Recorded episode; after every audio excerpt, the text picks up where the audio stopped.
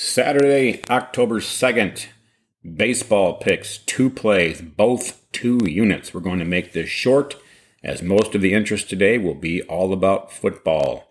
We do have the N C double A football broadcast out. We cleared Friday's nice win. We've got a bunch of plays for today. Make sure to check that out. N C double A Week five football podcast. We also have N F L Week four football podcast covering the whole weekend. So quickly, two plays, both two units. Again, I know this is overcast by the baseball, by the football plays today. These are good plays. Two units. New York Yankees at home, minus one twenty-five on the money line to beat the Tampa Bay Rays. Uh, the Yankees will go to their bullpen often and early. They'll win the game and clinch the uh, wild card today.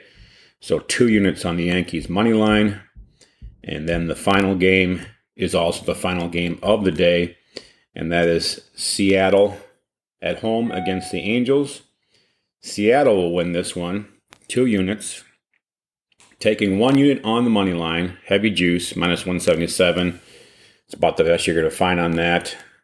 And we're also going to do one unit on the run line at plus one fifteen. So Seattle to win by two or more at plus one fifteen for one unit, and just to win the game, a heavier juice on the money line for another unit.